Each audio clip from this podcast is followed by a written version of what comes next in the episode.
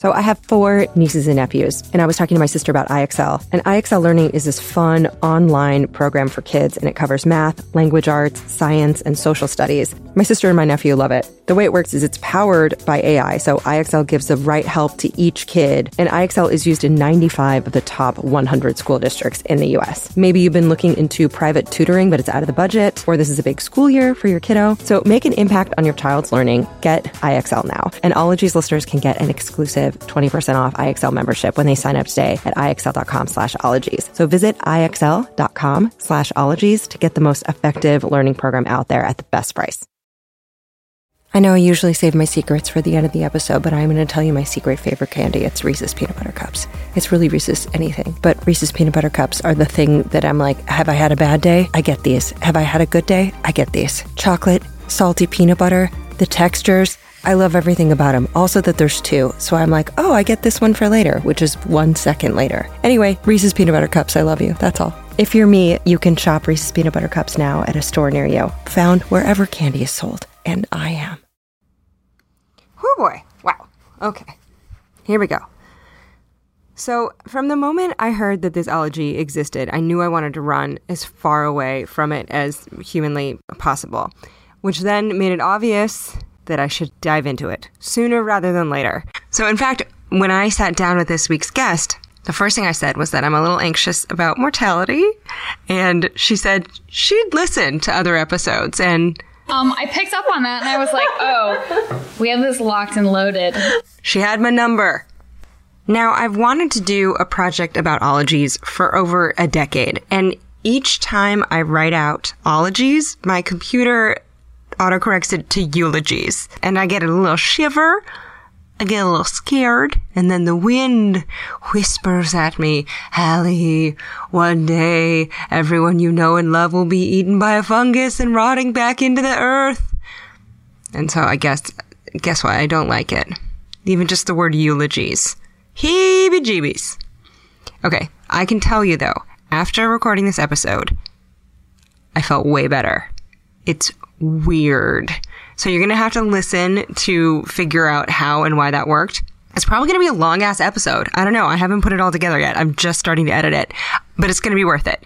Listen when you're like cleaning out the shed or I don't know, bathing an elephant when you've got a lot to do, or you can break it up and listen to the last half after, but listen to the whole thing because it might seriously change the way you live. Okay. First things first. Thanatology, etymology. Now, the word straight up Greek mythology.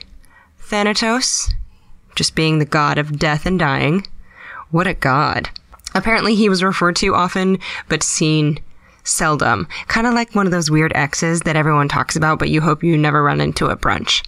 So not only was he the bringer of mortality, but he also, he had super shitty siblings. Like the whole family sucked. Among them, one sibling, the god of old age, another, the god of retribution, the god of suffering, the god of deception, the god of doom, another sibling, the god of strife, and yet another, one of his homies, the god of blame. So first off, I come from a really big, large Catholic family, and that is still a lot of kids. Secondly, they sound awful. So humans, fear death much? I wanted to come to grips with it. A few months ago, I wound up doing some light Instagram stalking of the hashtag Thanatologist, and up popped the feed of this fresh faced, mohawked woman in Cincinnati. And I followed her in case I ever wound up in Cincinnati and I wanted to talk about death. Wouldn't you know it, a few weeks before Halloween, I flew in to shoot Innovation Nation, which is my other job, and I was able to coerce this woman to meet me in the hotel lobby of a Hampton Inn at 9:30 p.m. on a Tuesday where we chatted about mortality and the best way to be buried and what people regret on their deathbeds and why you shouldn't shit talk anyone in a hospital and why we're also scared but more importantly we talked about just being alive. And that's kind of where I was shocked because this guest, in just over an hour, stripped a lot of the darkness from death and honestly helped me a shitload. I felt like I had, should have paid her at the end of it and I didn't. Maybe I still should. Anyway, we talk about disposition methods. Do you get buried or do you fling yourself via catapult into a pile of burning mattresses, whatever. But I didn't want to make this all about fear and gore of death. You can get that somewhere else. This episode is about death and dying as much as it is about being alive. Now, it's getting released on Halloween, so I hope as you listen, you remember that you are sitting on a subway full of human skeletons and you are a big bag of blood and atoms in a skin suit, and more importantly, you are alive. So please let your mind and heart get blown away by thanatologist Cole Imperi.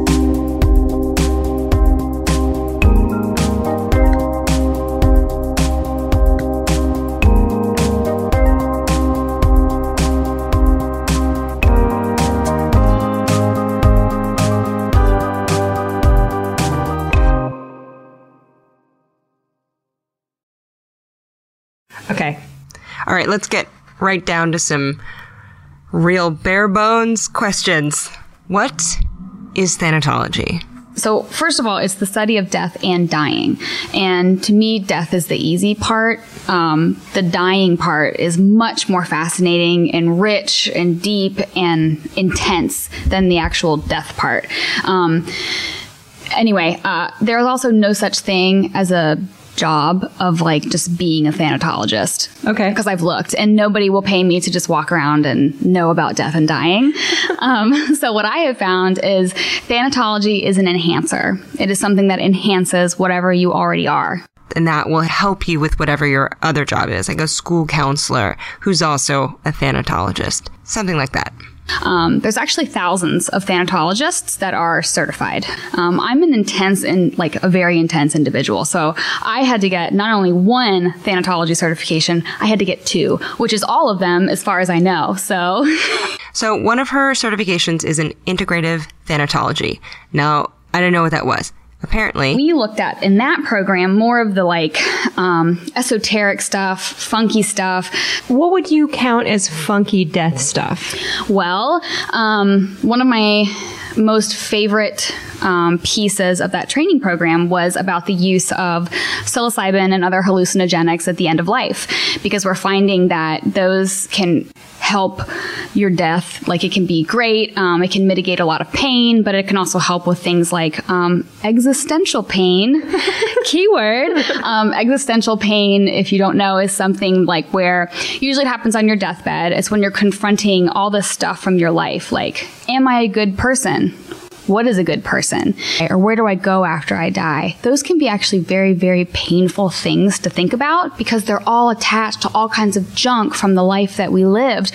Religious stuff. Think about how you were raised religiously all the way to your end of your life and all the baggage you pick up with that stuff. What happens if you have those thoughts all day, every day? Welcome to my life. yeah, um, I think about this stuff a lot, and a lot of people do. Um, one of the problems I see socially in the United States is that these big questions, they're not uncommon. But the problem is we don't really have containers for them.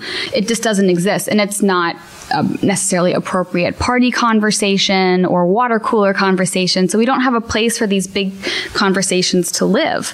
So we end up keeping all that inside. And I think that that is sad because talking about death, it's one of the, it's a great, easy way to be really intimate with somebody and to really connect with someone on a deeper level. And I find that when you talk about something like death and dying, you leave feeling like way more connected to the world and it can actually be very positive and freeing. Well, take me back a little bit to how you grew up. When did you have an interest in death and dying? And when did you decide that you weren't terrified of it?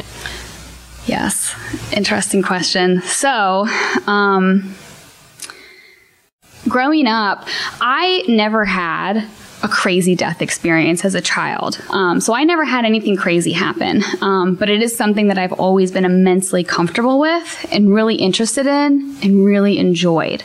Anyway, uh, several months ago, the mother of my best friend in grade school mailed me a card that I made for my best friend in third grade when her dog died. Oh. And it was full of me writing about the meaning of the loss and grief. And it was really interesting to look back and see my thoughts and stuff on death and dying as a child, and I don't know where I picked that up because I didn't grow up in a funeral home. I didn't grow up around around that at all. I just kind of entered the earth with that, sort of like software expansion pack already in. Do you think it, you carried it over from a past life? Science people. I was kidding. Actually, what does science say about the afterlife? Well, I read a whole article by lauded cosmologist and physics professor Sean Carroll. He said the laws of physics underlying everyday life are completely understood. And there's no way within those laws to allow for the information stored in our brains to persist after we die. So in short, womp womp, says science. Shrug, say some other folks. Anyway, um, looking into death and dying opens up thoughts and ideas and just it makes you question so many of the things that you think that you know. And it's only when you're pushing yourself to these different areas where things are uncomfortable that you can really grow. Mm-hmm. and that's the purpose of life right? Is to grow is to just continue to expand. Until you die until you die what about right. What about your schooling? At what point did you start steering your your like academics toward death and dying? So, um, I don't know. I've always kind of been into it. I mean, even in high school, I wrote about death and dying a lot, and I had it in a bunch of my papers.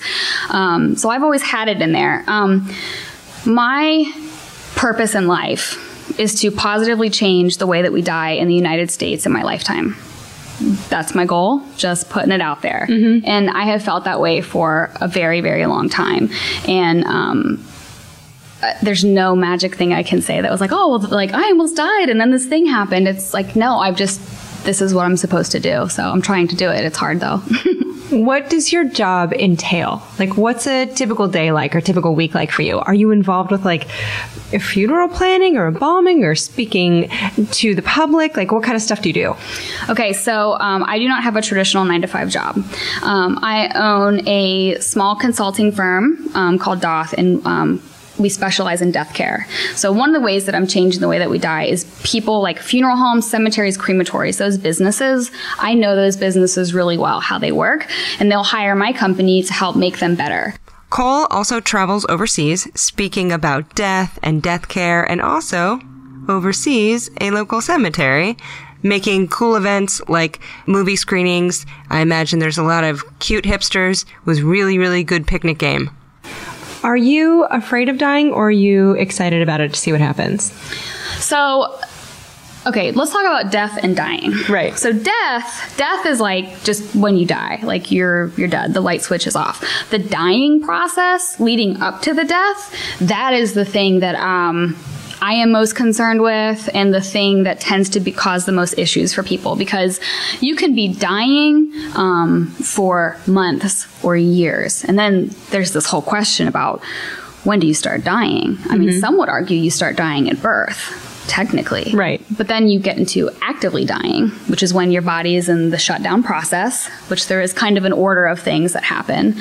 First, let's get all up in death's business and define it. Death is the cessation of all vital functions of the body, including the heartbeat, brain activity, including the brainstem, and breathing. Some researchers say that there is evidence to suggest that there's a burst of brain energy as someone dies. I was reading this article about near death experiences, and about 18% of people who had them reported being able to recall some portion of what happened when they were clinically dead.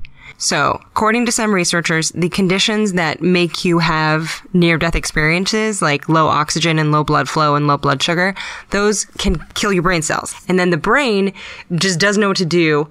It responds by having this flood of chemicals and it's apparently very similar to the drug ketamine. And that is what they think produces out of body sensations and hallucinations and all the cool shit that happens when you die. Now, this info was from an article written by author and science journalist Jennifer Ouellette. Now, remember that physicist Sean Carroll I mentioned earlier? They're married. That is a lot of good brains in one relationship.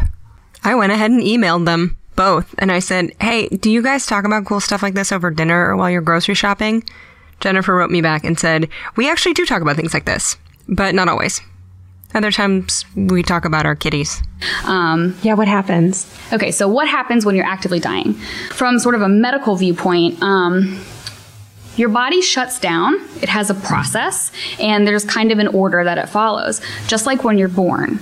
Um, birth and death are actually very, very similar. And a lot of people ask me, like, oh, I'm so afraid to die. Like, is it going to hurt?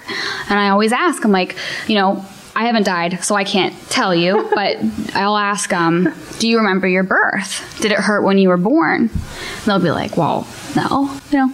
The word on the street is it's pretty similar. Right. Um, so the last sense that remains, because your senses will shut down, Oh, they go in, hearing. They go in order. They don't necessarily go in order. Um, I, there are people who would argue probably that they do, but um, I'm also a hospice volunteer. I've been with people as they're dying, and everybody's death is different. Um, as you're actively dying, hearing tends to be the last sense that is there. So, like, imagine that you're the dying person. You can't see, you can't smell, you can't taste, and your f- sense of feeling um, is kind of like a ima- okay have you ever gone to the dentist and they put that lead thing over top of you and you get Yeah. an x-ray? Like imagine that that is the feeling that you have. That's kind of a good way to describe when you start to lose your sense of feeling. So everything's dark. You, you can't talk but all you can do is hear. That's kind of where you go. Plus you're foggy. That's a good way that i can kind of describe the shutdown process um, which not everybody has that that's a disclaimer but that's kind of how it kind of can go So you should never shit talk someone while they're on their deathbed. that is right, because they can hear. Dang. Yes, they can. Yep. And that's why one of the things that if you're ever with someone who's dying, you need to always talk to them and say what you're doing. Their body may be reacting in a way that makes you think that they're long gone. But they may not be because a lot of times when you're dying, you lose control, but you're still hearing. But we know that the hearing is there. Um, another sign of active death is um, it's often called the death rattle, um, but it has to do with usually when you're actively dying, your mouth is open and you're breathing out of your mouth, and it's like it sort of congestion. Um, and that can be really scary for people to hear who are not dying because it's like, oh, this is getting real. Um, Yeah. But it's not something that the dying person necessarily feels or is aware of because remember, they're kind of shutting down. I feel like that would be scary to hear even if you were another dying person. It'd be scary to hear if you're not dying and as well if you are happen to be dying next to them. Be like, are you going? Am I going? Yeah. Who's going first? Is this okay?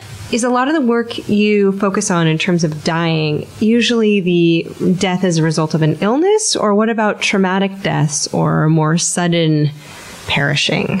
So, um, in my work, so I am not, um, I'm not a counselor. I'm not like a medical professional, but um, I do have the opportunity to be brought into or involved with specific death situations and scenarios. Um, man, humans can die in all kinds of ways. Um, statistically, and I brought some numbers 20% of all people will die in an ICU, an intensive care unit. Really? Yes, but 90% of Americans want to die at home. So keep that in mind. You want hospice. It is good. It is next level care. But the problem in the United States is we don't deal with death. We don't like to think about it or talk about it. So we will do these last ditch efforts like things that put you in an intensive care unit when we know the outcome is you're going to die from this mm-hmm. when you really should have just gotten on hospice and just rode out the last few months really comfortably, not in pain and not with tubes and all kinds of junk coming out of your body. If you're wringing your hands convinced that you're going to be eaten by a shark, let's look at statistically what causes deaths, at least in the United States. Number one, heart disease. Two, cancer. Three, respiratory disease. Four is accidents. And that kind of threw me off because I thought it would be another illness, but who knew essentially the fourth biggest threat to each of us is just gravity in a nutshell.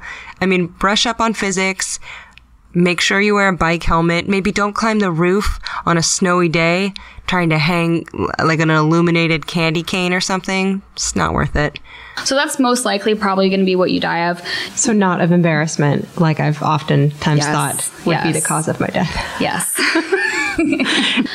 and from all my work with death and dying and seeing all kinds of stuff over the years, the thing that makes life life, that makes it special, that makes it meaningful, is the fact that we die. If we didn't die, it, like the whole reason it means anything is because it ends. Mm-hmm. And so um, it's difficult for me to, I mean, it's awesome because for science, we need to understand what makes us die, what makes us live. But death is very important and it's critical and it's impo- it's an important life cycle event that happens to all of us and it is what makes life meaningful. I guess if you lived at Disneyland, you wouldn't be as excited about going to Disneyland. You know what I mean? That's right. Yeah. Life is kind of like a, um, a short term stint at a theme park. You know it's going to end, so you better enjoy it, I suppose. Yes. But in you, you personally, how has your work and your focus on death and mortality changed the choices that you make on a day to day basis? Just being exposed and around, even just stories and things like that. Um, I am so grateful for my life day to day, but um, it's made me hyper aware that it ends because I've seen people on their deathbed who are facing a lot of regrets about the stuff they didn't do, not the stuff they did. It's all the stuff they didn't do. Really, like what? Just businesses that they didn't start, or or girls they didn't chase after, or the kids that they didn't have, or the risks that they, that that they didn't take. It's the stuff that you didn't do. Right. Um. And and sometimes it's more painful to to see someone who's dying grappling with those questions than it is to see someone who's dying in, in physical pain. To be honest, the anguish emotionally is worse than yeah the, than the pain. Yes. Wow. Deep. We're getting heavy. I'm really sorry No. about that. I tend to bring that with me wherever I go. I mean, this is about death and dying. I think about this stuff like all day, every day. I'm, I used to have nightmares about graveyards. I had this mm-hmm. recurring nightmare that um, I was walking through a graveyard and and coffins were overturned, mm-hmm. and I had a crippling fear of graveyards where I would get I would start panicking when I was a kid just driving past them. So mm. I've always been really really spooked by by dead bodies, by morgues, by cemeteries, and I, I also grew up Catholic, so we had open casket funerals. So they were like, "Go kiss your dead great grandma," and you're like, "I'm eight. no, but here we go." Yeah. So, I mean, do you find that that death is something people can accept over time, or are there people who can deal with it and people who can't? There, well, that multifaceted look at that. Like, so, um, okay, people who tend to be more religious statistically by some studies also tend to be more afraid of dying.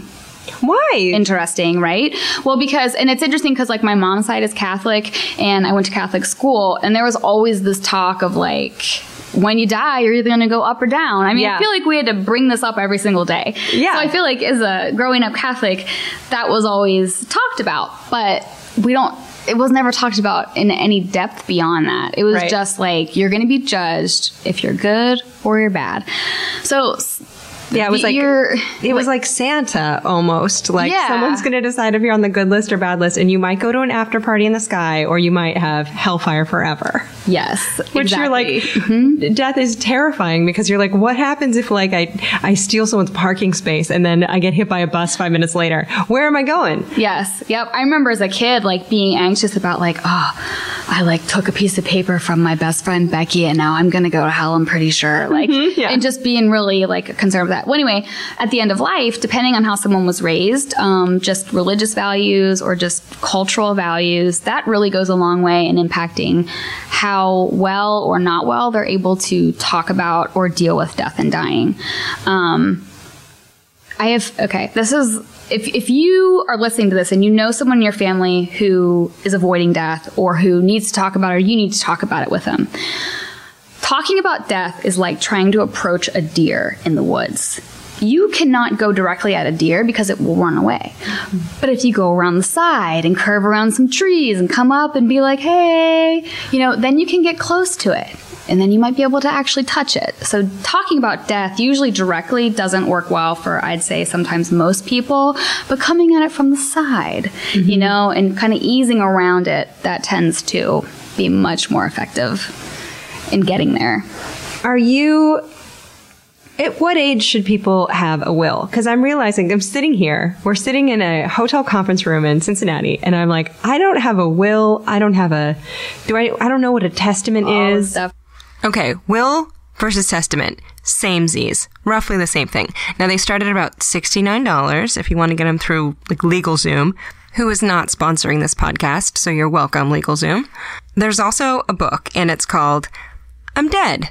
Now what? And it is a planner. You can put like your passwords, what to do with your pets, what you want them to do with your body, etc. in it. I looked this up on Amazon and there are a few reviews that are like helpful book, not feeling the title. And there's a competing book and I looked at it, same table of contents, verbatim. And it's published by the same company, but there's I'm dead, now what? And then they make an identical book called A Peace of Mind Planner. Know your demo, people. Know your brand. Now, wills, do they all have to be notarized? I thought so, but not necessarily. I thought you had to sign them in blood and a priest had to put like a special stamp on them. Not so. It does depend on your state, so check first. Um, there are also a few different flavors of wills, and their names sound like uh, racehorses, or they sound like smoothies at like a really obnoxious juicery. There's the holographic will. This just means it's in your handwriting. That's convenient. There's mystic will, which is sealed until your demise. A will in solemn form. That's a legit one. It's signed by you and some witnesses. And then there's a living will. And that is a directive for your medical care if some shit goes down. Pretty much like when to pull the plug. That's totally different than a will. Living will, totally different thing. Now, of course, Cole is covered on this front. I mean, duh. Yeah. Yeah. Well, I mean, I'm sitting here in a hotel being interviewed about my expertise in death and dying, and I don't have a will. Why don't you have one? I just, I'm not kidding. I'm just too busy working on death and dying to do my own will. I mean, here's the deal. Yes, you should have one. I mean, it, when you're an adult, you should have so- you should have so- you should have one. You should have something. Um, uh, I did write up a sheet about like some things, like if I died and my husband died, who would take my beagles, like who I would want them to go to, and it's like in an email. So you know, having that's better than nothing. But the problem is when we die, a lot of times wills or these like notes usually aren't found until after the funeral because when someone dies, then it's like all hands on deck to get the person, you know, buried or cremated or whatever, and that stuff isn't looked at till after the fact. Um, also, FYI, what you want to happen with your funeral. Um, a lot of times, if you put it in your will, depending on state law, it's not like valid or enforceable. So you have to tell your loved ones, like, shoot me out of a cannon or or plant my ashes in a pumpkin patch or something. Yes, your best bet is to tell the people who will be the ones making decisions about what happens to you, like while you're alive, and be real clear about it. What do you want to have happen to you when you die? Um, so I actually, at this point, because it's changed over the last 10 years, because I see everything death and dying all the time, um, right now I would like to be buried in a sort of green cemetery and then just wrapped in a shroud. It's called a shroud. It's like not actually like a full on casket or coffin. Um, you're kind of wrapped in fabric, like swaddled. It's like a little death swaddle. I was gonna say, is it like a like a death pashmina of So, sorts? Yes, mine will be stylish. Um, it might be purple. So, yeah. And so the ways of being disposed of, let's Yes. say, mm-hmm. I hear you can get planted underneath some tree mm-hmm. roots, you can get cremated. Like, what is the best for the planet? Yes. Okay, so disposition method is the lingo for what Okay. you do with your dead body, um, just in case you want to know about that. Um, so, the two most common disposition methods in the United States are burial or cremation. And uh, about one in every two bodies in the United States is cremated now. It was not like that Half? Half, yeah. Wow. Cremation just went over the 50% mark. Very exciting times. Do you have like a So- do you have a scoreboard in your office? Yep, yep, yep. I got a ticker. So, yeah. Um, and what's interesting is like state by state, it really varies. So, like Kentucky, which is where I live, we're, a, I think, a bottom five state for our cremation rate. Like, we're a burial state. But if you go out to like Nevada or Arizona, like Washington state, I think is like 80, 90% cremation rate. Really? Yeah. Yeah, so, you can go all over the country, and what you do with your body differs significantly. Okay, I just looked up a map of the United States, colored state by state according to the popularity of cremation. Then I looked up red states versus blue states, and they are almost the same map. So those are the two main. Um, there's also something called alkaline hydrolysis, which is legal, I believe, in 13 states now only. And it's like your body plus water plus lye, which lye is also, I learned how to make soap this past year. And so you use lye in soap making, just like you do when you want to alkaline hydrolyze yourself. Um, so at the end of sometimes they'll call it like liquid cremation or water cremation. That's just kind of the word they use. Um, but at the end of that process, you know how when you're cremated, cremated remains are left? Yeah. At the end of alkaline hydrolysis, it's basically the same end product, except you're, there's not fire that does it to you. It's like water technically or this chemical reaction. But is it is it moist? Um, no, it's dry. Okay. Um, all the liquid and stuff goes All right. into the drains. Can you imagine if someone just handed you a bucket of grandpa and you're like, thank you, it's moist. No. Okay, I'm going to give you the quick rundown on how alkaline hydrolysis works. I'm going to just tell you like it's a recipe. Okay. You take one human body, not living, and you add 92 gallons of water, four gallons of lye, essentially. You put it into a big chamber, uh, preheated to around 350, 360 degrees.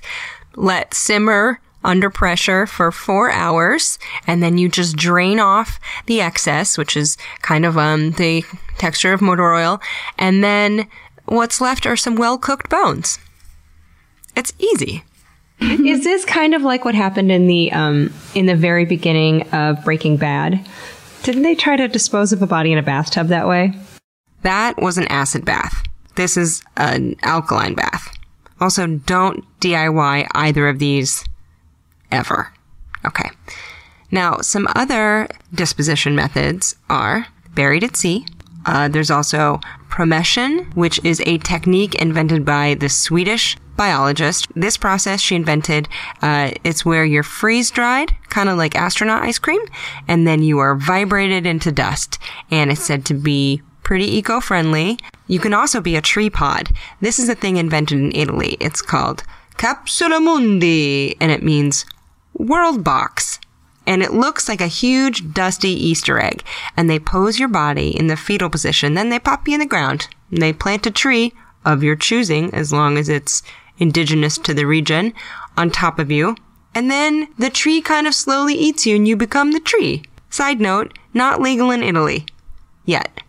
There's also Viking funerals. I think a lot of people want to go out this way. This is where you set a boat on fire with flaming arrows. And I went down a rabbit hole watching mortician and founder of the death positive movement, Caitlin Doughty. She's got a YouTube channel called Ask a Mortician. Very good. And I wanted to figure out if Viking funerals were legal. Yeah, that's, that's a big no on that. They are not only illegal, but they're also ineffective. They're not hot enough for long enough. So you would be kind of like a floating burned chicken, which is super bummer. Now, sky burial. This is where it's at, fam.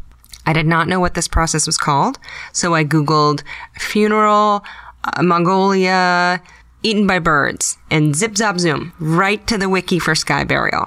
Now, in Tibet and Inner Mongolia, the ground is too rocky to dig you a hole, so they feed you to carrion eaters. Okay, I'm looking at this right now. Okay, wow. All right. Just pulled up some images. All right, okay. I thought that maybe this would be like a lonely mountaintop situation with maybe birds taking a nibble here and there. Um, but the birds are pretty hip to the process. I don't want to go into too much detail. I'm just going to ask that you envision this instead. This is this is a parallel. So, picture a European town square. Cobblestone, cloudy day, a large flock of pigeons bustles nearby, and onto the stone you lay one steaming, hot, aromatic, everything bagel. Picture what would happen. Now that is the type of eager consumption involved with a sky burial where your body is fed to vultures. Now, if your goal in life was ultimately just to be wanted, then, then sky burial is clutch, folks. I regret learning as much about that as I just did. Sometimes when I get weird and sad about death, I think it's cool that all of our molecules are just recycled. Yep. And hopefully there's part of me that used to be a frog, Mm-hmm. and it would be cool if part of my body now went on to become somehow a frog. I don't know why Yeah. a frog, Yeah. but like, I guess if you eat a frog, then part of your body becomes a frog. But the idea, or rather, part of a frog becomes your body. You know what I'm saying? Mm-hmm, mm-hmm. I'm not on psilocybin. Mm-hmm. but becoming another living animal sounds like less harsh for some reason. Yes, yes, yes. Um, you, what makes you you, all of your parts and pieces, has been around long before you were in you. Ah. And you will continue to be around in different forms. I believe that. I mean, that's just science, right? The you that is sitting there knitting while listening to this or driving or putting a stamp on a birthday card to your mom is made out of dying stars. Stars die and implode and the atoms change and it lands on a planet and it's rearranged to become you. Now, astronomer, astrophysicist, and beloved turtleneck aficionado Carl Sagan is known for saying, the nitrogen in our DNA, the calcium in our teeth, the iron in our blood, the carbon in our apple pies were made in the interiors of collapsing stars. We are made of star stuff. So if someone didn't return your text or you thought you'd get more likes on a selfie than you did, it does not matter. You are a walking Tetris fortress of exploding star shit and no one can fuck with that. And it's great. Okay, so Cole gets personal with me here. Let me ask you this: With you, you say you, you think about death and dying. Right. What what scares you about that, or like what is the thing that like makes you sad or You know, I think about my own death, what freaks me out is the the like surprise of it is the not mm-hmm. knowing when it's coming. Yeah. Like if it feels like w- walking around all day in white pants and someone's like, you're going to get your period at some point today. And you're mm-hmm. like, God damn it. Mm-hmm. And so it's just this idea that like this thing's going to happen, but you won't have any control over it. It could be tomorrow. It could be when you're 80, but you don't get to decide and it's the biggest moment of your life and you don't get to decide when or how or or where mm-hmm, you know what i mean Yes. So, first of all, our own deaths, like usually it just like happens to us. Usually we have to deal with death only when other people are dying. And that can also more often than not be be the harder the harder one to choose because you don't get to pick when your sister dies or your brother dies, but it'll happen, you get the call and then you got to jump in and drop everything and deal with it, right? And your whole life can be like yeah discombobulated. With our own deaths, no, we we don't know when they're happening, but we know it is happening, guaranteed. And um, if we spend too much time in the future, which is worry, or too much time in the past, which is ruminating, we end up missing out on the present. And you know what we regret when we die? Like when everything flashes before you, it's all those present moments that we just skipped out on. I mean, how much of your day? I think about when I'm on my freaking cell phone and I pick it up without it. I, have you ever been in line and you look at Instagram and then you get to the front of the line and you pull your phone up again to look at Instagram? like, I'm not actually like doing anything worthwhile with my life. And at mm. my end of life, how am I going to feel about the number of times that I checked Instagram? You know what I mean? Right. So, the best way to combat this ang- this death anxiety is what I would call that is this idea of being like freaked out about oh my god I'm going to die and I have no idea when and where and how that's going to happen is to be as present in your day-to-day life as possible.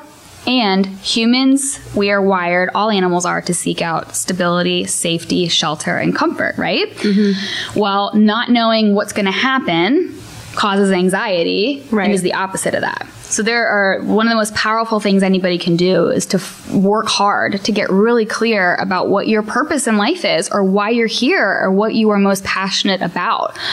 Like for me, when I um, I had a real hard time coming to terms with like that I love death and dying because just how I was raised and where I grew up, what part of the country I grew up, like I should I felt a lot of like pressure to like, man, I should be a nurse, I should get married and have a bunch of kids and like homeschool them maybe, but like bake cookies regularly too. Like all these pressures. And it was real hard for me to come to terms with like, okay, this is what I'm here to do. Um, and a lot that's how it is for a lot of people with what their purpose in life is a lot of times it's the thing that you have a hard time accepting that that's what you're good at and that's what you're meant to do so anyway being clear about that can really help reduce death anxiety and also help you like do stuff with your life like accomplish things so that mm-hmm. you're not kind of spinning your wheels Do you take more risks in your life, like creatively or personally, keeping that in mind? Like, like you have amazing hair. You have like almost a purple mohawk. Mm-hmm. like, is there a part of you that's just like, you know what? I want to live my life with a purple mohawk, and I'm not going to worry about what anyone wants me to, to, you know, like, you know, have a blonde bob or anything. Like, I'm going to do what I want to do and be who I'm going to be because you have end of life on mind, like in mind. Yeah. Absolutely, without a doubt, has taught me over the years. It's always better to be myself. And um, apparently, I'm a purple haired person when I'm myself. I have more, I have met more people and had more people in my life since I've had a haircut that I just really enjoyed Yeah. than when I was having one that, you know, Right. wasn't this. Right. Um, and it is very freeing and liberating to be who you are. Mm-hmm. But it's also real hard to be who you are. You have to, it's like, you gotta accept who you are. Yeah. That's the step number one. But once you start to do that, you can start to, your outside shows Mm-hmm. you are on the inside. I know we're like talking about all this like life meaning stuff, but Yeah. all of this is like directly related to death and dying. Did you have a moment where you realized that you weren't being yourself and that you wanted you kind of had a pivot, or do you think it was like a gradual kind of um, bolstering of your own self esteem and, and confidence and sense of self? Or did you have a moment where you were like, you know what, fuck this, and then you just started doing what you wanted? You know, I did. Um, in the past few years.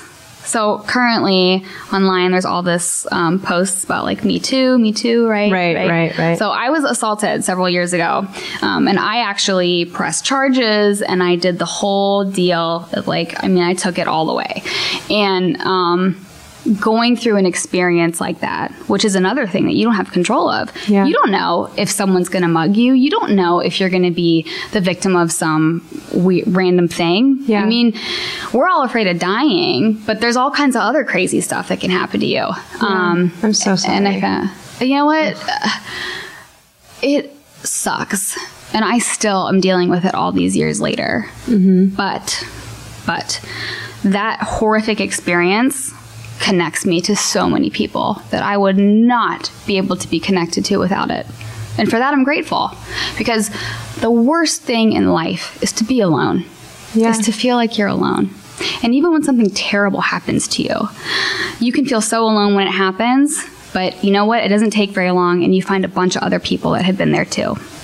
And just it sucks, but there is some level of good there. And I find that with my work in death and dying, like when people are actually on their deathbeds and things, what people remember is like the things that made you weird or distinct or the, the, the crazy experiences that happened to you.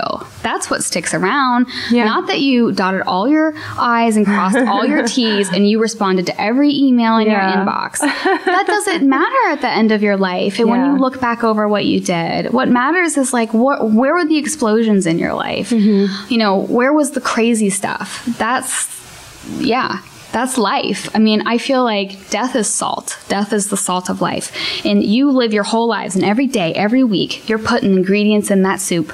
And then when you die, death comes in and adds the salt. And your, and your death is a reflection of how you lived. And so if you were a bitter, mm. angry, closed off person your whole life who always had a chip on their shoulder and an axe to grind, you're gonna, soup's gonna be nasty at the end of life. And no one's gonna wanna have any of it. And no one's gonna wanna know what the recipe was. but if you die and you are happy and you put good in the world and you embraced as much as you could, even the really terrible stuff, Yeah. people are gonna wanna know the recipe. right? That's amazing. and that's how you live. Yeah. Do you have to use in your experience that the, what you, you know things that you've been through, and also in your work in death and dying? Do you look at the grieving process? Do you apply the grieving process to things that you've encountered in your own life, mm-hmm. or do you think it's grieving process is really specific just to death? So we, I, I kind of believe we're grieving our whole lives. And there's something called a big death and a little death, which is just like my own terminology.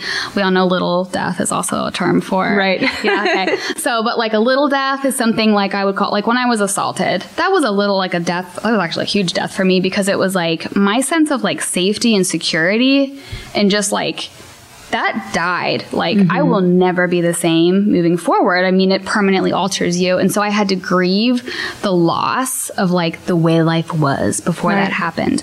Little deaths can be like when you have a miscarriage or um, you get fired. I mean, you grieve that stuff. A big death is when like a human or an animal that you knew or loved dies. Okay. And a lot of times the big deaths are easier to deal with and get through because you have a dead body somewhere.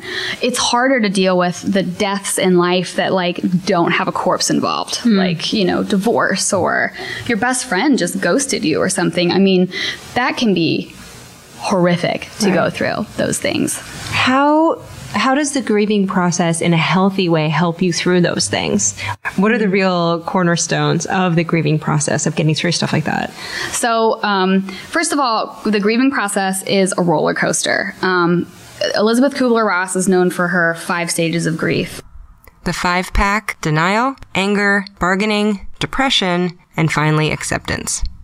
But that's often portrayed as it goes in order, mm-hmm. and it doesn't. Like, you'll wake up one day and be angry, and then the next day you'll be like, oh, you know, it's cool, I get it. And then the next day you're in denial about it. Um, so you kind of flip around. I believe that you can grieve non deaths divorce, all this other kind of hard stuff, and it puts you in the same vulnerable position. How many have you ever had something that you've dealt with in your life that wasn't a death, but it like threw you off your rocker and you like missed meetings and just things were just all kerfluffled? Yeah. You're bere- like, it's the bereaved brain. It's, it's a real thing and it, it's real. And what about other animals? Are you fascinated by how elephants or primates grieve as well? Mm-hmm. Oh, yeah. Um, and if anything, it makes me sad sometimes because I'm a big animal lover. And um, animals have, in my opinion, the same depth of emotion that humans do. Evidently, until 1980s, the notion that animals had emotions was schmaltzy. People weren't into it. And then, using imaging, researchers started looking at brain activity of animals and were like, oh, shit, y'all.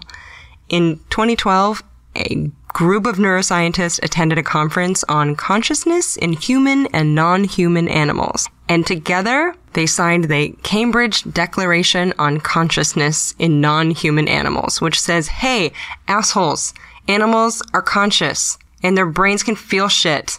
We're all on the same page with this. Get on our level.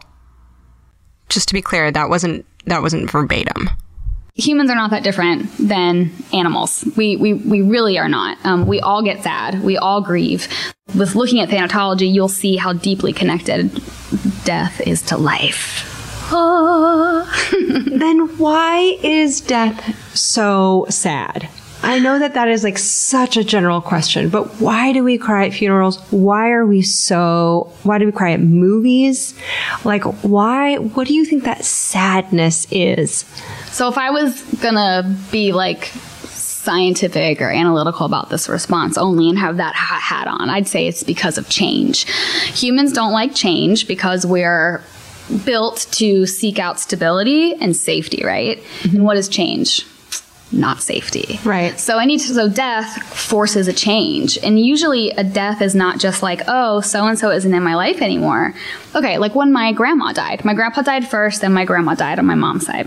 When she died, the hierarchy of the family kind of shifted because mm-hmm. then it wasn't holidays at grandma's house anymore. It kind of branched down and then like the aunts and uncles started hosting their own holiday events, right? Mm-hmm. So a death is never just the body is gone. It's like all this other stuff attached to it and it's change. And that's what makes it so hard and why I think sad and all those kinds of emotions. Um, if I was putting on my like more touchy feely side, I'd say it's so sad when something dies because of love. Because we love, because that's what people do. And it's hard to shift from loving somebody who, um, you know, it's a two way street when you have a relationship. But when they die, you then are left having to send your love into someone that's not there anymore. And that is can be so hard because you're not getting the feedback. So then you have to convert to how where do I put all this love that I was giving to grandma or that I was giving to my husband or whoever, right? And and that's the hard part. And now, speaking of husbands, mm-hmm. you work with yours. Your husband is your business partner as well. Cole's husband, Victor Imperi, was actually sitting a few feet away during this whole recording because you know what? It's weird to hang out alone with a stranger in a Cincinnati Hampton Inn at 11 p.m. I mean, I get it. Did you guys meet through death and dying? No, no, not at all. My business was sort of growing, and my calling is death and dying. And um, I'm very fortunate that I have a partner who supported that. So for several years, he had a full time job. Then we grew the business. He was able to leave it. We travel together. We're often booked to speak together. Victor is tall with bookish glasses, and a few years ago, these little cuties recreated the American Gothic painting for the cover of American Funeral Director. It's adorable. Um, stupid question, but are there any movies about death or dying that you particularly love that seems to strike a chord with you? David the Gnome. I don't know it. Okay, David the Gnome was like a really popular uh, cartoon series when I was a kid, and it came from Japan and came to the US and was on like PBS in like the early 90s, late 80s. And David the Gnome and his wife Elisa. Um, so the whole series is just like gnome stuff, basically. In the last episode, Oh no. they're just like, so gnomes only live to be 400 years old, but they know they're going to die on their 400th birthday. So he and Lisa Gnome go up to a hill. Farewell. Farewell, my dear David, my husband, my love. They're like weeping, Farewell, my beloved. I thank you for all the love you've given me. and then like swirls come. And they die. Oh, And man. they turn into trees. And they had a pet fox. The fox comes up there and sees his mom and dad are now trees and are dead. And then he was left and he had to walk back home with two dead parents. and that was the last episode. And um, yeah, that's a real clincher. Yeah, I, you know what? It's probably not actually helpful to see that. Oops, I watched it and cried. And if you want to watch this, uh, it's on YouTube. The title of the clip is just David the Gnome Kicks the Bucket. So How do you feel about how death and dying are portrayed in popular culture?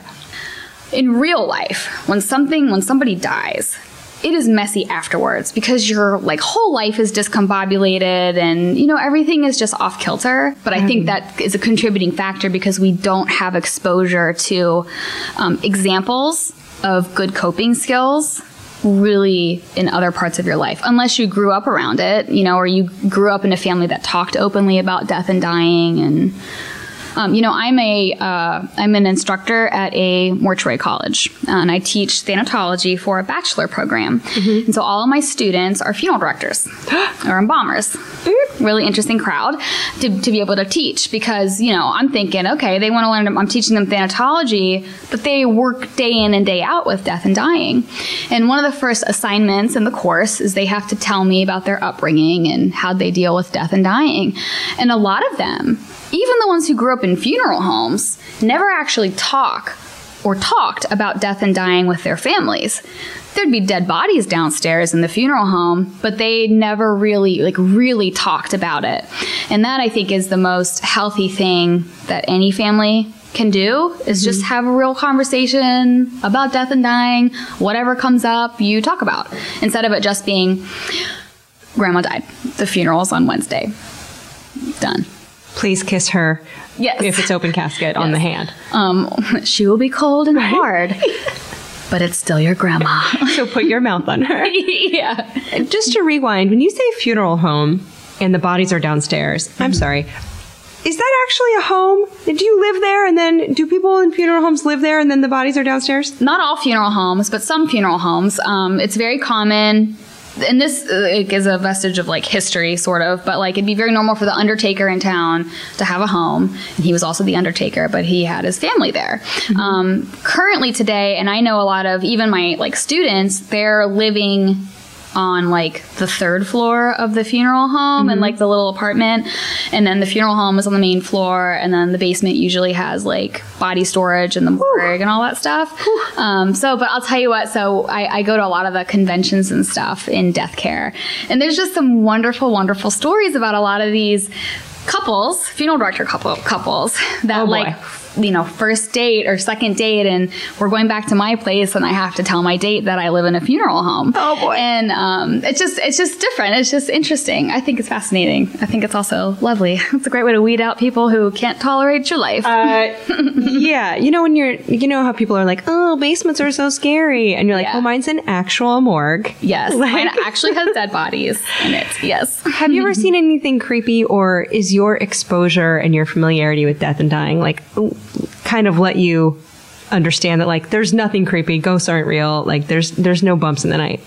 Yeah, um, it's, yeah. I mean, regularly I'm around dead people, um, and it doesn't bother me, and it really never has. Um, and in terms of like being scared of stuff, actually.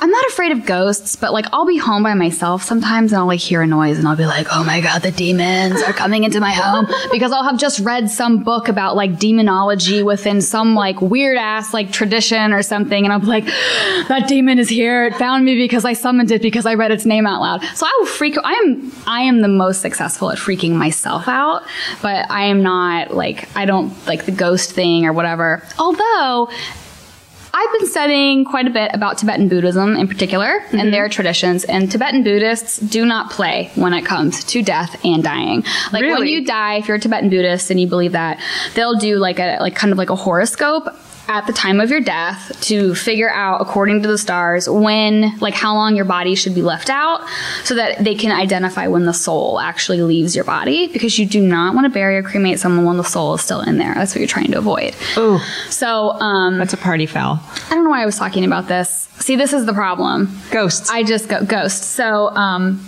Tibetan Buddhists, it's about getting the soul out. And then, but there's this whole field of study within that about what happens if your soul isn't doing what it's supposed to do and it's left behind. And I have read some pretty compelling stuff over the years about those kinds of things. And I'm not saying that it's real or it's not real. I'm just saying that those accounts exist and are very thorough and like documented and all that kind of stuff.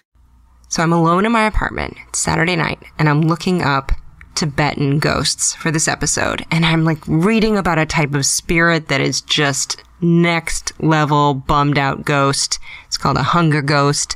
They have a tiny throat and a huge stomach, and they can never be satisfied. They're said to arise with traumatic deaths. Anyway, right as I'm reading about this, this happened. I quickly, I turned on my phone to record it. Hi there. How are you? Good. Thank you so much. Oh, sweet. That was the sound of a man coming up to my door, delivering an extra large pizza to me. Just me. I'm reading about hungry ghosts. I'm eating an extra large pizza by myself. But you know what? It's vegan and gluten free because I live in Los Angeles and I'm the worst. And I don't want to die of any of those causes of death that don't involve falling off a roof. Okay, let's get back to it. Do you have a book or a resource that you recommend to people who are just going through the throes of like a grieving process? This gal, her name is Joanne Fink, and she has a book because one day she woke up and her husband did not wake up with her. It's very sudden and unexpected. Um, so I always recommend books that are written by people that have had like, whoa. Um, and she has this little book, and I actually buy this book, and this is what I give out to people when they've had a loss, and it's called "When You Lose Someone You Love" by Joanne Fink. Um, I have a book that I recommend for people who like if you are going to be around someone who is like dying, like actively dying, like so that you know what to do. It's called Attending the Dying, and that's by Megory Anderson. Okay. Okay, super important scientific question.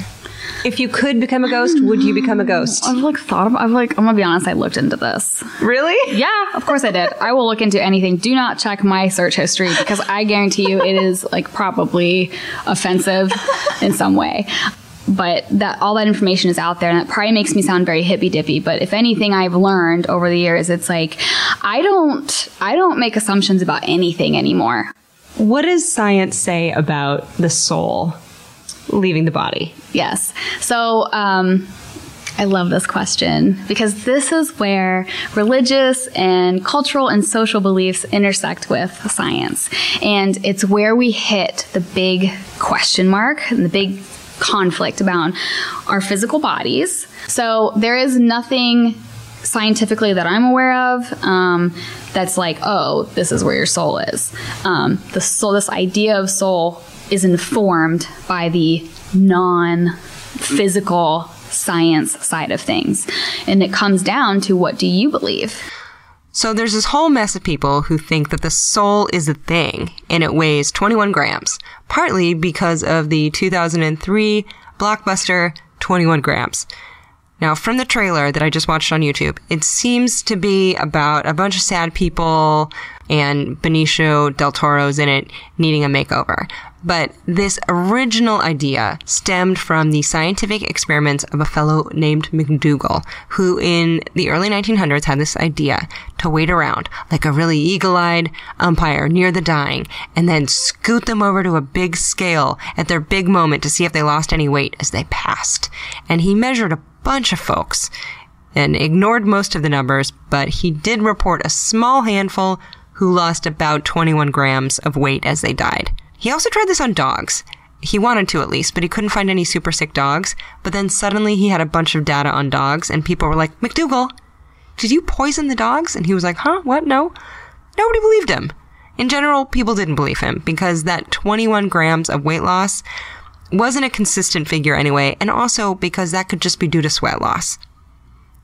Can I just say that when I was looking up the trailer for 21 grams, YouTube suggested a video about why Hollywood doesn't care about Hilary Swank anymore, and I was like, yeah, I'll click that, I'll take the bait. I found that video to be more depressing than the part of the website about pod coffins that detailed waiting out rigor mortis before shaping you into a fetal ball and putting you into the biodegradable egg. Let the woman win some Oscars. Why you gotta hate on her? So, some people believe in souls. Some people don't. Because this is the thing that impacts the way that you are going to live your life or approach your life. Because if you believe that your soul's a real deal thing, that's probably going to impact some dis- like your decision making process. But if you don't believe it or if you've never heard of this concept before, you know, you may make decisions differently. Um, there's this thing called ensoulment.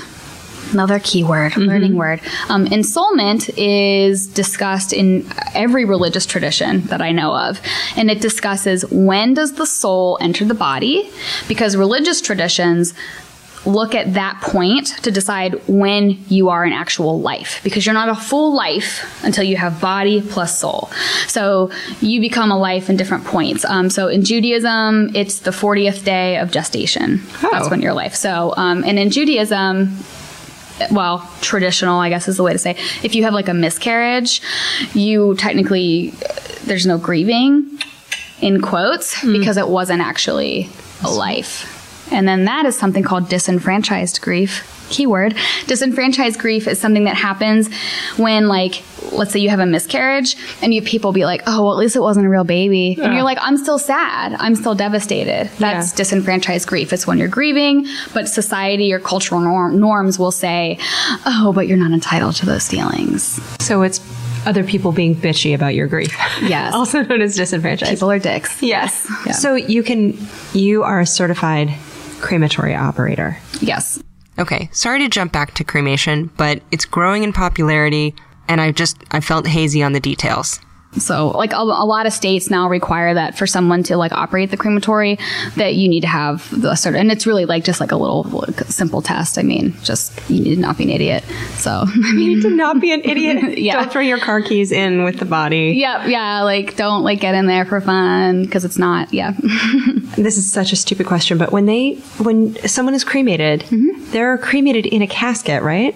um, Or no? a lot of times. Okay, so okay. Cremation. um, so I believe all states in the United States require you you to be cremated in a cardboard outer container at a minimum. So Okay. that's basically a cardboard box, and um, it's like basically body cardboard Right. and you get sl- you get slid in. Um, you, people also will buy like wood caskets. Like so, let's say that like Cole dies. Husband buys me a beautiful casket, cherry wood, and then I'm just I'm laid out, and there's like a visitation, and then I get cremated in the in that same casket, so it'll burn up the wood, Right. but not in like a metal casket. No. Yeah. So some of the ashes might also be casket ashes. Um, yes. Okay. 'Cause carbon is well no because at that temperature okay so the wood goes completely away because you're cremated between 16 and 1800 degrees fahrenheit Whew. it's very hot um, when the body is cremated all that is left if the cremation is done to completion like if it's done right is calcium bicarbonate that's what's left. And there is no genetic material left. So, like, you, let's say that I was just a bunch of cremated remains and you wanted to DNA test it to see, like, oh, let's see if that's actually Cole. If you're cremated appropriately, there's no genetic material left at all to be able to test that. And I understand that there's a pretty good chance that you might get a couple of flakes of dust from somebody else in there too. Yeah, I mean, um, that that absolutely happens. There's no way to get 100% of everything out of the retort, the cremation mm-hmm. chamber, because think about what happened. Okay, you have a bonfire. What happens when it gets really hot, right? It swirls, it swirls around, and you get like hot wind. That happens inside the cremation chamber, and the cremation chamber is much bigger than the size of a body, and so you get all these little parts and stuff that fly around, and there's things like static electricity that can hold things up, and yeah, so And what about embalming and uh, body preparation? Do you do any of that, or are you like, nah, that's not my bag? I am not a licensed embalmer. Um, however, I have witnessed them and know about them, and I, I deal with that in my job um, pretty you know pretty regularly um, so embalming is so it's interesting qu- quite a few of my students all they want to do morning to night is embalm that's it. That's all they want to do. Um, and just like i am like i love working with death and dying. I'm into it. They're like i love embalming. They love it. Why? yeah. That's just what they you know i mean there's there's got to be somebody. And there are a lot of families and people who embalming is part of their family tradition or their religious tradition and it's important to them Do you think that people who are in the death and dying industry are a certain personality type, or does it really does it totally run the gamut? Like, do, does your stereotype of what a mortician is, you know, kind of stoic and um, and quiet, is that is that is that completely untrue? So this is like love talking about this because in death care currently in the United States, we are having a huge shift in who our like quote unquote typical funeral director is. So 20 years ago, it was by far male dominated. Um, and like men, men, men, men. Now it's female dominated. Um, most of the students enrolled in mortuary school are women, and I believe that's nationwide now. Really? it's- yeah. So you know how like the nursing profession was male dominated and then it became like women. Now we're having that happen in death care, and I'm personally very excited about that because I feel like um, the role of the funeral director is shifting in the United States right now. Um, also within death care, the profession, we're starting to see an increase in our educational standards. You know, I'm teaching a bachelor, part of a bachelor of funeral service degree because the standard now has been a two-year associate's degree Oh, to become a funeral director or an embalmer. And not all states require that. Whoa. And it varies state to state. So in Colorado, for example, there's no requirement for education to become a funeral director. What? Whoa. But like, um, I love that you're like, I could buy a dime bag at I'm the like, grocery store of so weed. I can I can just, I can be a funeral director like Colorado. Yeah. Wild West. yes. I hope that all funeral directors are required to have a four year degree in the future. This episode is brought to you by Merrick Pet Care. And y'all know I have a little dog named Grammy, which is short for Gremlin. And y'all helped me name her. And there's nothing that we like more than seeing her happy, which means tasty dog foods. And Merrick has been crafting high quality dog food for over 30 years. They were founded in Hereford, Texas, but Grammy doesn't care about that. She cares about smushing her face in it and then licking the bowl. And I don't blame her because they use real ingredients and home style recipes like real Texas beef and sweet potato or Grammy's pot pie. Grammy's like, Grammy's pot pie. Get away from it. It's mine. I also like that on the bag they show what's in it, and they always use deboned meat, fish, or poultry as the number one ingredient. And I think Grammy appreciates that. So check out Merrick online or in your local pet store and look for their new packaging with real ingredients shown on the bag and inside it. Yum, yum, yum, yum, yum. Oh, KiwiCo. We love you. Kids love you. Parents love you. Uncle Allie's love you. Here's the deal. So, whether you're staying at home or you're heading out on some summer explorations, KiwiCo is inviting kids, also kids at heart, that's you, to enjoy their first ever summer adventure series. So, kids from two years old to teens can receive six hands on science and art project kits over six weeks. They have something for everyone. They have different topics for each age, whether your kid wants to explore space or learn about dinosaurs. And I've heard from my parental friends that summer can be a little challenging to keep the kiddos busy. KiwiCo's like, we did the legwork for you. And the Summer Adventure Series is this personalized experience with super fun activities like a bottle rocket kit where kids can build an actual bottle rocket. And you can either receive all of your summer adventure crates at once or weekly for six weeks. I think it's so amazing that they have different crates for different ages, everything from the great outdoors that has like giant bubbles or a window garden to a trebuchet kit for ages 9 to 14, an entrepreneur where you can do textured clay projects. If you have kids, if you know kids, keep them occupied and learning and having fun this summer with KiwiCo. And you can get 20% off your summer adventure series at kiwico.com slash ologies summer. That's 20% off your summer adventure at K-I-W-I-C-O dot com slash ologies summer. Oh, have fun. Oh, it's heating up. It's time to say bye now to your jackets and your sweaters and your tights and get reacquainted with shorts and tees, breezy things. Can I point you to the direction of Quince? What I love about Quince, you can build a lineup of timeless pieces. They keep you looking effortlessly chic year after year without spending a fortune. They have premium European linen dresses, blouses, and shorts. They start at $30. They have washable silk tops. And I love that all Quince items are priced 50 to 80% less than similar brands because they partner directly with top factories. They cut out the cost of the middleman and then they pass the savings on to you. So whether you need a sundress you can wear to a picnic or you need some good t-shirts or tanks that feel nice on your skin and are well made, head over to Quince. I love them so much I put them on my body. That's what clothes are for. Get warm weather ready with Quince. Go to quince.com slash ologies for free shipping on your order and 365 day returns. That's Q-U-I-N-C-E dot com slash ologies to get free shipping and 365 day returns. Q-U-I-N-C-E dot com slash ologies.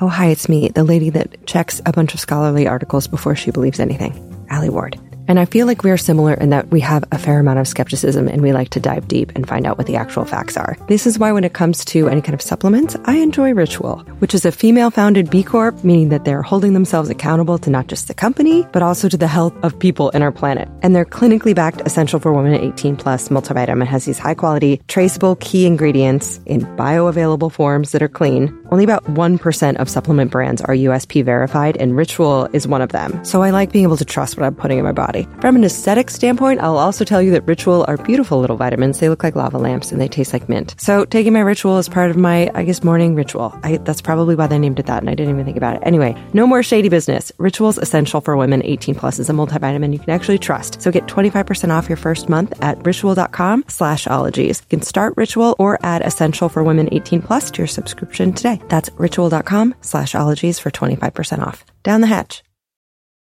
You ready for some questions from listeners? Oh, yes. Oh my gosh. We got some questions. Other than, I feel like I have a million questions to ask you just because I'm like, what's going to happen when I die? Should I be afraid? what am I doing? okay. Aaron wants to know how accurate is the expression la petite mort in describing an orgasm? He said, I won't be mad if you don't ask this. Well, actually, let me talk about this for a second. So, in many Eastern traditions, in that world, the Eastern tradition teaches that when you're asleep, it is one sixtieth of death. And so, we actually take yoga to practice death. We leave that out in America because Americans don't believe they're going to die, but that's why you do the physical practice of yoga is to become more comfortable with it. Um, when it comes to orgasming, um, different traditions teach that you are between death and full life. Like you drop into like this sort of in between state and you become more closer to death at that point. Really? So, I mean, like, yeah. So that's an actual thing. That's not just the French being French and dramatic. No, I mean, yeah, I mean, yeah. Yeah, good question. Good question. Okay. Points. Uh, John wants to know what did your parents say when you told them you wanted to study death? And death is in all caps. I just want you to know. Mm, It's because it's scary. So, um, and you should fear it. Um, I never asked them. I just kind of did it. So, There you go. yeah. Um, Mark wants to know through science, it might it be possible for human death to be permanently postponed? Is that something we should strive for? And if so, how will that change us? I think that that would make us bigger dicks. Yes, yes, it would. And dicks for the wrong reasons. Right. Like, I think from a scientific viewpoint, it's great to be able to understand the dynamics of that process and like how that actually works, how you turn it on, turn it off. But I don't think for the good of society or the world that having a deathless world is good. Right. that's bad. Too many people. And I'm sure I have people who would be like, "Oh, you're wrong," but that's what I believe, and I've worked with death and dying a lot. Right. We I I feel like humans are kind of like a a cockroach plague on the earth a little bit. Yeah, You know we're what I mean? dirty, we're messy. we a lot of don't leave things better than when we found them. No. Yeah, You gotta we gotta die off or else we can't make room for new people. that's right. Um, Phoebe wants to know cell death being what it is, is there a layman's terms short version of how the chemicals used in funerary prep postpone the decomposition process till after our weird open casket funeral rites? Yeah, so she's asking with cell death, um, how do the chemicals postpone decomposition? How do they do that? So it's it's chemistry basically. So um okay, so when you die, like your skin and all that stuff like dehydrates, okay? And so um when the chemical and so after like if you're doing embalming, your blood is drained out and it goes down the drain. Okay. like into the sewer, just like your pee and your poop does. Really? Yeah, hmm and the water treatment plants process all that out, just like they process out pee and poop and whatever the heck else you flush down there. There's also blood, Right. guts. Yep. Um, so that's step one. Step two, then, depending on how you died. So, like if you if you were jaundiced when you die, you're going to have yellow cast to your skin. Well, there's embalming chemicals and um, ingredients that are designed to counteract that, so that you don't look yellow when you are in your casket. Right, because you gotta look good. That's the last time some of these people are gonna see you. That's right. Because we are vain, even when we're not aware Right. that we're vain. we just know that we want to continue that. You gotta look tight. yeah. So this mixture is made, and the mixture it's a chemical reaction, but it rehydrates the skin so that it doesn't, so you don't look dead. Right. Um, and then it also corrects. It can like do things like color correct or counteract whatever made you be dead. Whatever made you be dead. Yes. yeah. Cause of death. The thing that made me be Made dead. dead. Yeah. Um, let me see. oh, Jennifer, this is a great question, Jennifer.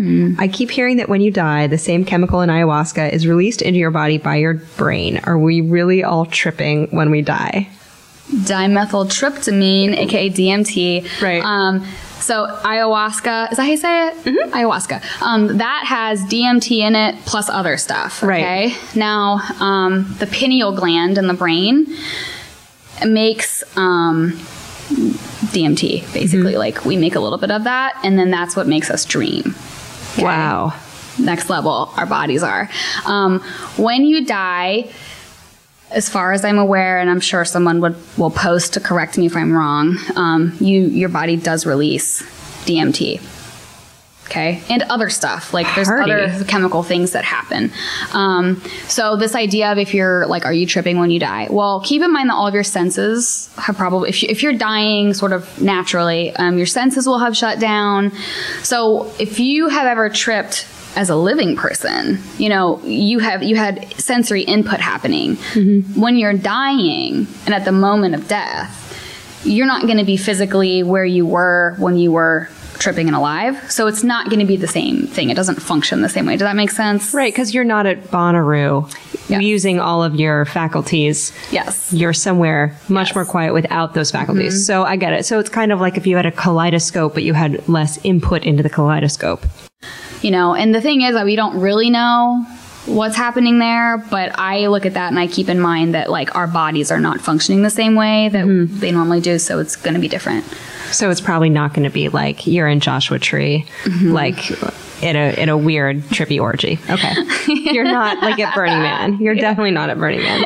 Um, Blake wants to know: Is there any truth to involuntary body movements after death, like bodies sitting up and mu- muscle twitching and groaning and stuff like that? yeah um okay like the sitting up thing i've never heard of that actually happening but like a like a like a like a, a breath thing that that happens that's not uncommon um, because you, depending on how you die or what you die of there can be like a pocket of air or something that comes out. But it's not i mean it's just like sometimes it's the result of just moving the body around or shifting it. Um, Okay. so yeah i've never heard of like somebody sitting up in actuality and i hang out with a lot of funeral directors so You got the scoop. yeah you got the goods. I did hear that that uh, a friend of mine and her fiance were at his grandmother's funeral, and they went up to the casket, and they both swear they heard her breathe, like a interesting I don't know.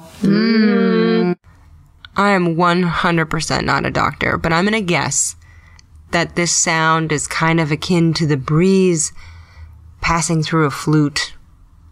Just the gentle song of happenstance.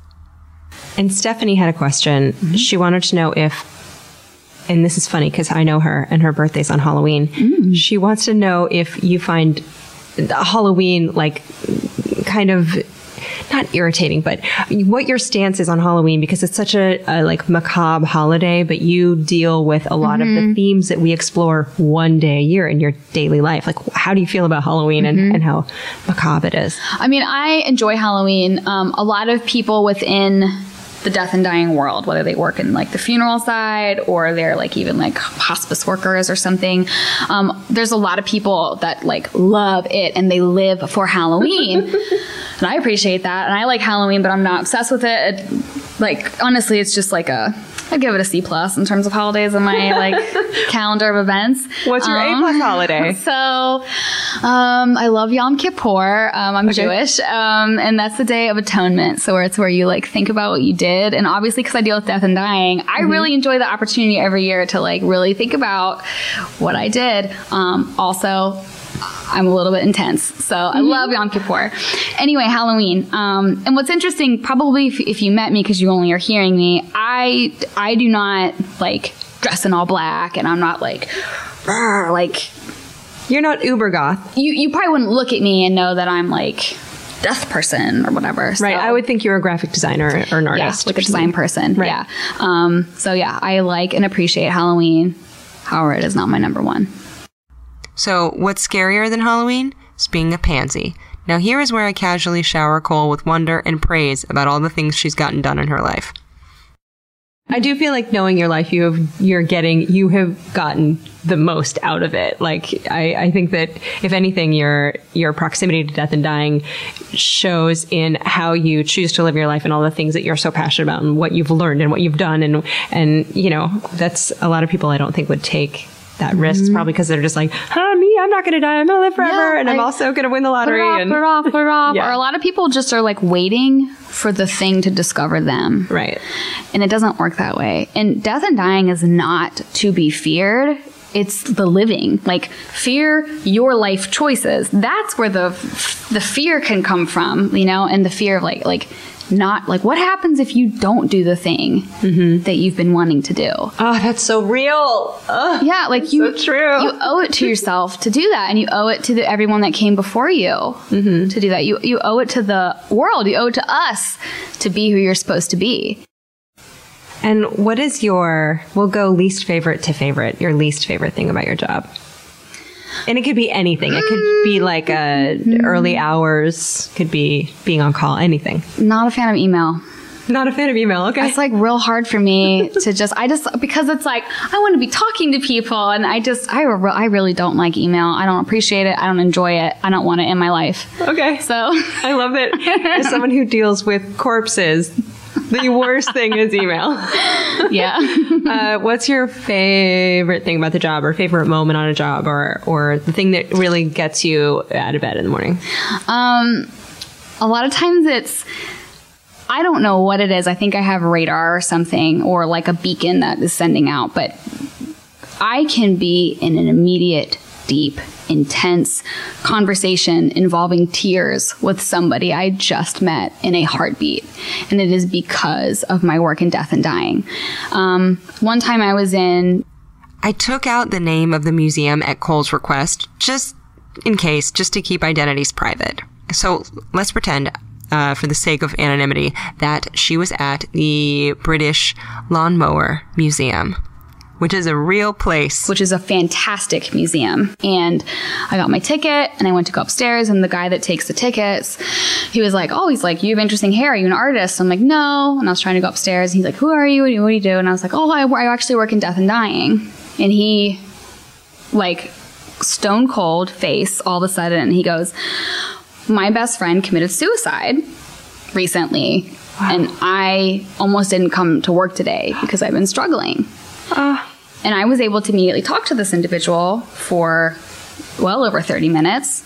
But I wouldn't have had that wonderful opportunity to connect with that gentleman who was feeling very alone mm-hmm. If I didn't work in death and dying and have this training and thanatology and all this kind of stuff. And for that, I'm incredibly grateful because being alone is the worst thing in the world for anybody. And a lot of times people feel alone with stuff related to loss.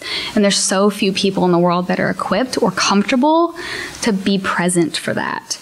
You know, we want to push it away. Mm-hmm. So that's an example of something I love, which is intense and sad, but overall great. So It's funny because I'm leaving this conversation much more cheerful than I thought I would be. yeah. yeah. It's like That's good. I was ready to start. I was like, nah, I'm probably going to end up super scared and bawling, and I'm not. I'm like, oh, I just had to live instead of fearing death. I, yeah, I just have to get more excited about actually being alive. Yep. Every time Yeah. you encounter death in some way, it is an opportunity to choose to live. Mm-hmm. It really is. I have a feeling you're going to be America's favorite thanatologist. That's the goal. At least the only purple haired one that I know of. So. As she left, Cole handed me a Ziploc bag, and in it were five freshly baked, fucking delicious sugar cookies. And she said, I can't help it. I'm Midwestern. She also gave me a pen that she had specially printed with type inspired by vintage gravestone fonts. And it's just a simple black clicky click pen bearing the words, I don't have time for bullshit. We parted ways and I went upstairs to my room. I ate more than one of the cookies and then I just, I wished this chick lived in California. Now, to gently stalk Cole Imperi and be her friend, check out her website, hellocole.com. She's on Instagram as Just and Perry. She's on Twitter as Cole Imperi. So I hope as you listen to this that you walked away with some kind of new appreciation for being not dead. I mean, confront death, plan for it, talk about it, accept it, but don't fear it. It doesn't make our lives any better while we're living them. So thanks for listening. Thank you to everyone supporting on Patreon. I appreciate every single one of you. Um, you make this self-produced passion of mine a reality. And if I had died without doing it, my life would have been dimmer and I would have choked on regret. So thank you for making ologies real. It changes my life on a daily basis. Now, if you want to rep ologies, ologies merch has shirts and hats and t-shirts. And now, are you ready for this? Pins! Enamel pins with the first four ologies are up and they are so incredible. So thanks Shannon Feltus for the design and Bonnie Dutch for the merch help. These pins are awesome and they're limited edition. So if you want them, get them sooner rather than later. Just saying. And now more than ever, ask smart people all the dumb questions you want while you're still romping around on Earth as a bucket of freaky stardust. Next week, I'm honestly not sure which episode it'll be. It might be entomology, it might be cosmos, I'm not sure. I don't know. Stay tuned. It'll be something though. Homeology, cryptozoology, lithology, nanotechnology, meteorology,